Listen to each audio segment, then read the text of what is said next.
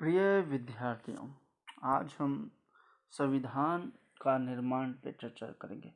Making of the constitution स्वतंत्रता प्राप्ति के पश्चात देश के सम्मुख सबसे महत्वपूर्ण कार्य संविधान की रचना करने का था, ताकि उसके माध्यम से उन लोकहितकारी उद्देश्यों की पूर्ति की जा सके, जिसकी प्राप्ति के लिए भारतवासियों ने स्वतंत्रता के लिए संघर्ष किया था। इस कार्य को पूरा करने के लिए कैबिनेट योजना, जिसे हम कैबिनेट मिशन कहते हैं, के अनुसार नवंबर 1946 को संविधान सभा के लिए सदस्यों का चुनाव किया गया। संविधान सभा की अवधारणा वर्तमान युग की अत्यंत क्रांतिकारी दिन है। इसके कारण व्यक्ति व राज्यों के संबंधों को नई दिशा मिली और प्रजातांत्रिक मूल्यों की प्रतिस्थापना संभव हुई। सत्रहवीं व अठारहवीं शताब्दी में होने वाले लोकतांत्रिक क्रांतियों ने यह विचार प्रतिपादित किया कि देश के मौलिक कानून अर्थात वह कानून जिसके माध्यम से देश का शासन चलाया जाए और जिनके अंतर्गत विधान सभाएँ कानून बनाएँगी, को देश के नागरिकों को अपनी एक निर्वाचित प्रतिनिधि सभा के माध्यम से निर्मित करना चाहिए। यही प्रतिनिधि सभा, जो देश के संविधान अर्थात मौलिक कानून, फंडामेंटल लॉ का निर्माण करने के लिए गठित की जाती है संविधान सभा कहलाती है। संविधान सभा लोकतांत्रिक मूल्यों की प्रतिस्थापना करने, नागरिकों की आकांक्षाओं की पूर्ति करने और उनकी स्वतंत्रता की रक्षा करने के महान आदर्शों की पूर्ति करती है।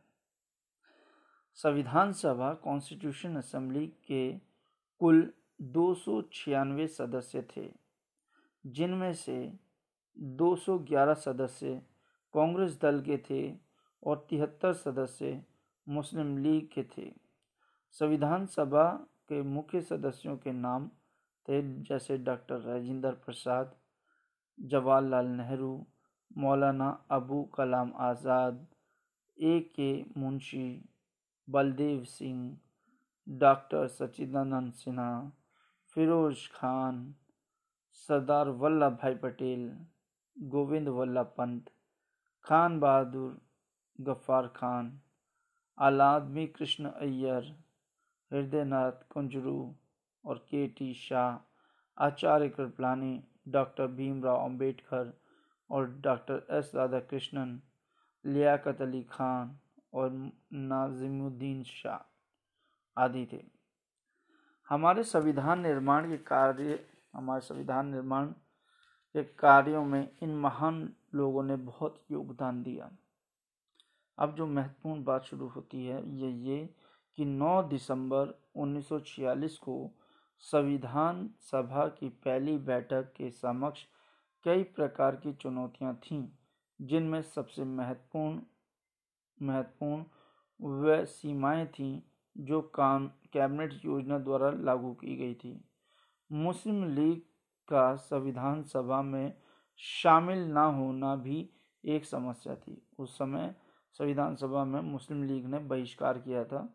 वो संविधान सभा में शामिल नहीं हुई। मुस्लिम लीग, पाकिस्तान व हिंदुस्तान रूपी दो राज्यों के लिए अलग अलग संविधान सभा की मांग कर रही थी।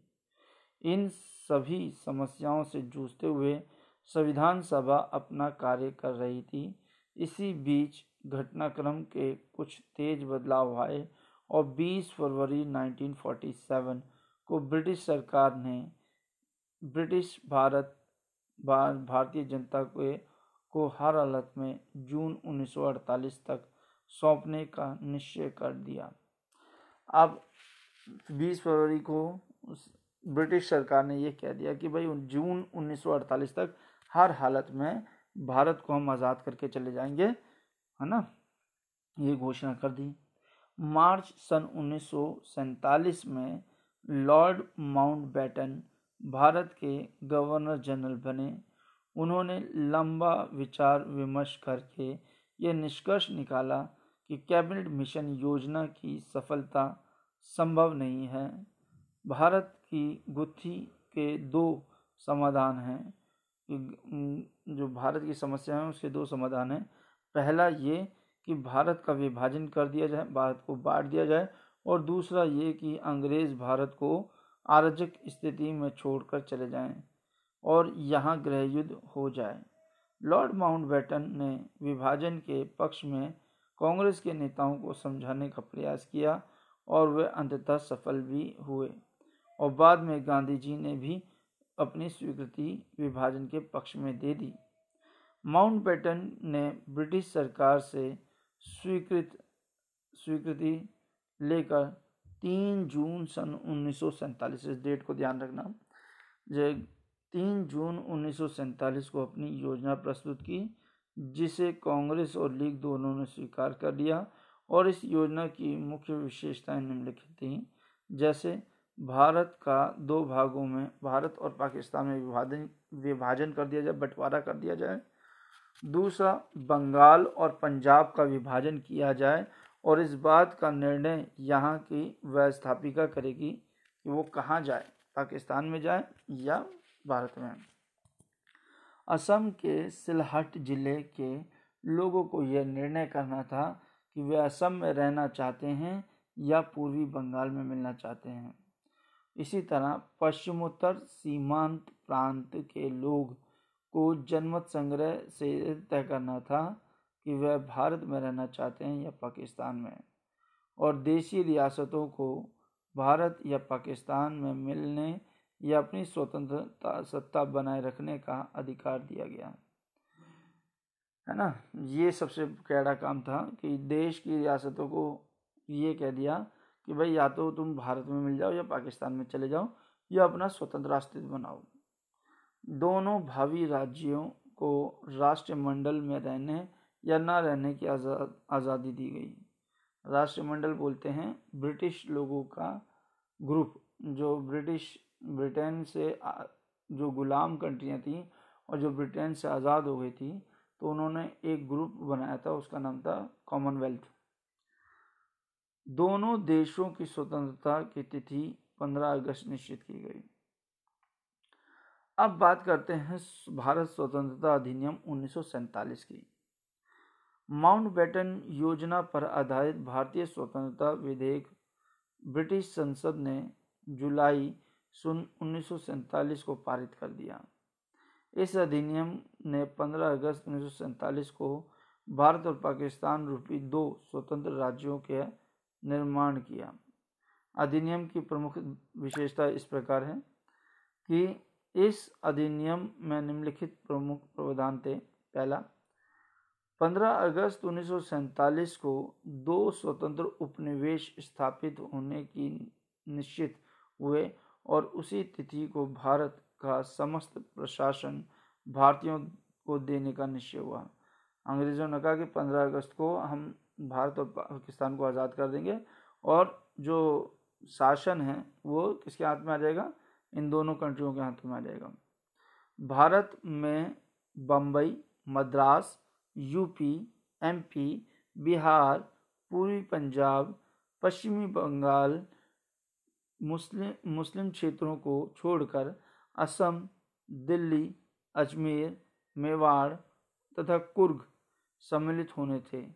पाकिस्तान में सिंध उत्तर पश्चिमी सीमा प्रांत, पश्चिमी पंजाब, पूर्वी बंगाल और बलूचिस्तान व असम के मुस्लिम क्षेत्र सम्मिलित किए जाने निश्चित हुए। पंजाब व बंगाल में दो देशों की सीमा निर्धारण के लिए एक सीमा आयोग बॉर्डर बॉर्डर कमीशन का आयोजन किया, जो गवर्नर जनरल द्वारा नियुक्त होना था। दोनों उपनिवेशों, यानी दोनों गुलाम कंट्रियों की संविधान सभाओं को पूर्ण स्वतंत्रता दी कि वे अपने अपने उपनिवेशों की इच्छा अनुसार स्वतंत्र संविधान निर्माण कर सकें। उन्हें राष्ट्रमंडल से पृथक होने का अधिकार भी दे दिया। कि वो चाहें तो वो जो ब्रिटिश सरकार का कॉमनवेल्थ है, उसमें रहें या ना रहें। प्रत्येक उपनिवेश के गवर्नर जनरल को सर्वोच्च संवैधानिक प्रमुख के रूप में नियुक्त, नियुक्ति 15 अगस्त 1947 से उपनिवेशीय मंत्रिमंडल की संपत्ति सहमति से होनी थी। इस शक्ति के अनुसार कांग्रेस ने लॉर्ड माउंटबेटन को गवर्नर जनरल मनोनीत किया। है ना? गवर्नर संक्रमण काल संक्रमण काल बोलते हैं, बीच का समय। संक्रमण काल में दोनों उपनिवेशों की, दोनों उपनिवेशों का विधिकारी कार्य, यानी कानून बनाने वाला कार्य, संविधान सभाओं को ही करना था। और नवीन उपनिवेशों की व्यवस्थापिकाओं द्वारा पारित कानूनों को रद्द करने का अधिकार अब ब्रिटिश सरकार के पास नहीं था। 15 अगस्त उन्नीस सौ सैंतालीस के बाद ब्रिटिश सरकार ने भारतीय रियासतों पर समस्त सर्वोच्च अधिकार समाप्त होना निश्चित किया। भारतीय रियासत को भारत अथवा पाकिस्तान में सम्मिलित होने अथवा स्वतंत्र रहने का अधिकार दे दिया। तो इस प्रकार हम देखते हैं, ये संविधान निर्माण का प्रोसेस शुरू हुआ। फिर मिलते हैं। अगले एपिसोड में तब तक के लिए धन्यवाद।